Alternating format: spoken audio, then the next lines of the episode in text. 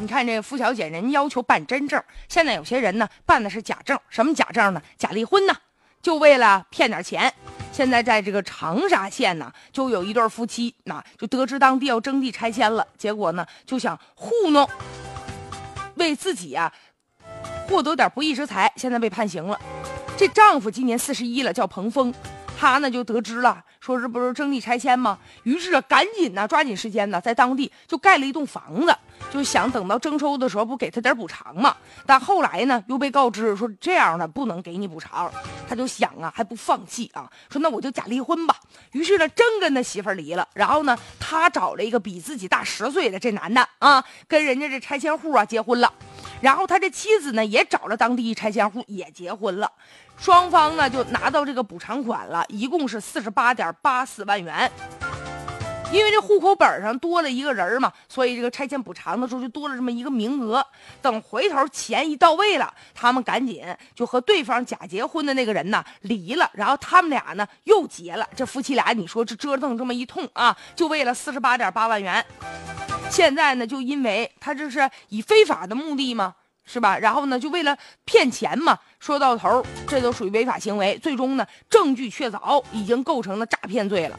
也有的居民还不理解呢，说是不能啊，人家结婚证、离婚证不都是真的吗？怎么能诈骗呢？对呀，因为他目的不纯呢，他是以合法的手段掩盖的是非法的目的，所以现在说的诈骗罪一点都没冤枉他。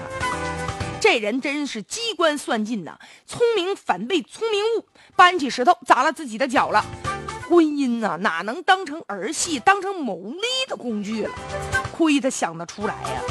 可是，他也真忍心下得了手。你说这万一啊，他跟他媳妇离了，媳妇回头真不跟他了，两个人假戏真做了，怎么办呢？太拿结婚离婚不当回事儿了。关键是你真拿别人当二百五了？你真以为你自己这点伎俩不知道吗？其实以前吧，你看在这个拆迁当中哈，确实有一些人就钻这个法律的空子，钻这个规定的空子。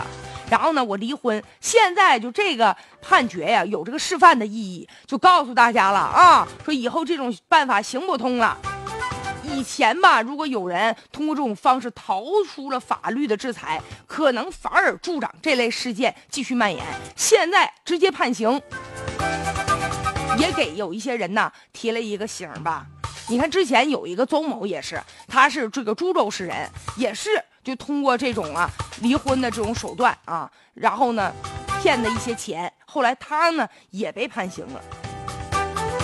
所以我觉得法律啊，那才是真是。能让这些人长点记性。